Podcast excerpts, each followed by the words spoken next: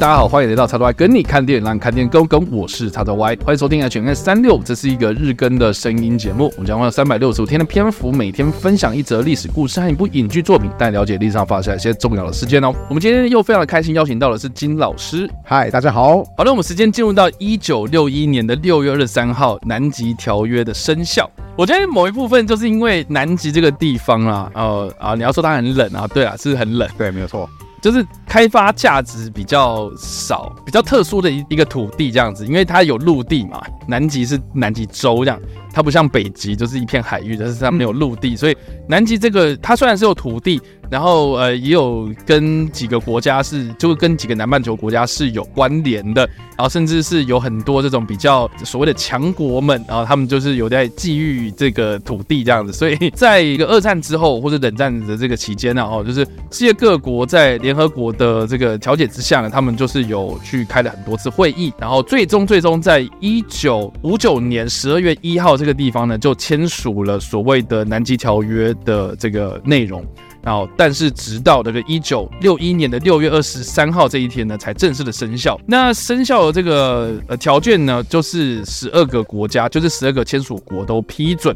所以就是签署日到生效日这段期间，就是等待这12个国家全部都到位这样子。那所谓的签署国呢，总共有12个国家呢，包括的是阿根廷、澳洲、比利时、智利、法国、日本、纽西兰、挪威、南非、美国、英国、苏联等12个国家这样子。反正就是这12个国家，他们就各自派的代表，然后在法国巴黎就是举行了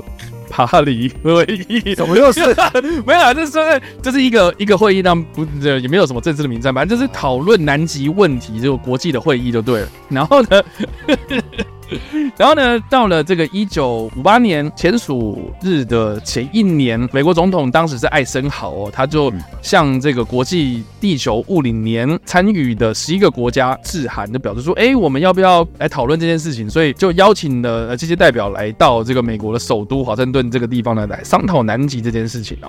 然后呢，我们来稍微提到，说这个条约里面到底是列举了哪些事情？这11条的第一条就是开宗明义，就是告诉大家说，这个南极用于和平的目的啊，一切的军事性质的措施都要禁止。对，基本上就是说这地方就是科学研究啦哈。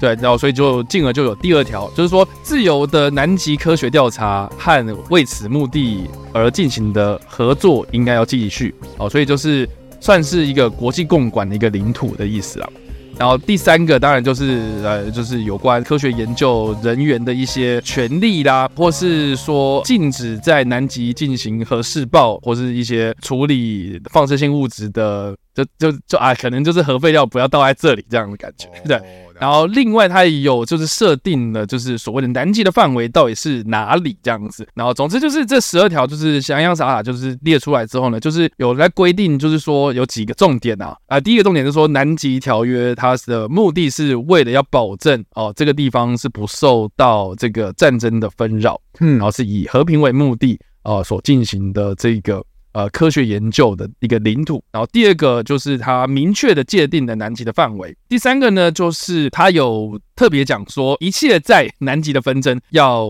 国际上一起来共同解决，就等于是说这个南极这个地方呢，并不是某一个国家特定拥有这样子，所以就签订了这个条约就对了。而且，所以你现在看到南极上面好像就不太有人为活动啊。对，就是我觉得这很大的原因就是因为这个条约的存在这样子。反正就是现在并没有一部电影就是专门在讲这个条约的内容啦，对，但是有蛮多南极为背景的电影就是层出不穷这样子我觉得很大的原因就是因为南极这个地方就是一个蛮特殊的环境，蛮能够制造一些气氛跟氛围这样。那我们在这边介绍的电影就是《突变第三型》，那不知道金老师有没有看过？没有这部片子还是我觉得恐怖片迷一定要看的一个经典电影这样。这部片呢，第一个就是他的导演是约翰·卡本特。那约翰·卡本特他之前导过的电影包括像是《歼灭13区》啊，《月光光心慌慌》啊，纽约大逃亡啊，歼灭13区是后来重拍的版本，应该叫做攻击13号警局啊。对，就是他的故事哦，多半都是所谓的困世秘密空间的一个困局啦。突变第三型呢，这部片它是设定在一个南极的科学研究中心啊，一个研究机构啊，里面就是有几个留守的科学家啊，就没想到他们就发现说，有一个神秘的外星寄生物种入侵了他们某一个人的身体里面，这样子。这种听起来很像 X 档案当中的，蛮像 X 档案的。我觉得很酷的一点就是说，外星生命体的设定，我觉得很酷是它会模拟人类这样子啊，所以就是你不知道哪一个是被寄生的，然后你要跟这些人讲话，然后试着找出一些破绽。所以整出剧呢，它就是在描写说里面的人他怎么样在互相不信任的状态下，然后找到那个真正的外星人这样子。我觉得很酷耶，就是这个设定真的是超级强，而且就是它里面有很多一些经典的片段，就是说它形容这个外星体它在被揭穿的时候，它会有一些身体的变异，对，很酷。然后它那个你知道说这个1982年的电影嘛，所以它的那个特效啊，并不是像现在有那种电脑动画，它是用真实的那种超偶或是实体的模型，然后去做出来的那种实体特效，所以就会看起来非常的逼真，而且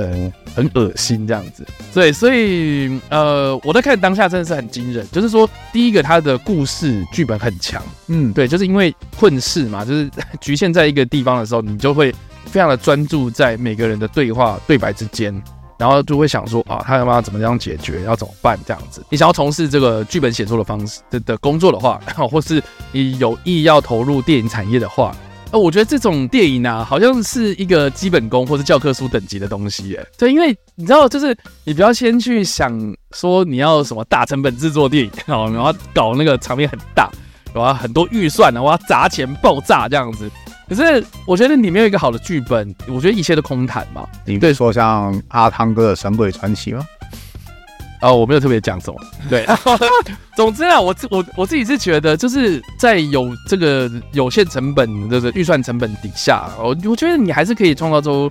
很有戏剧张力的故事。我觉得《突变第三型》它虽然是一个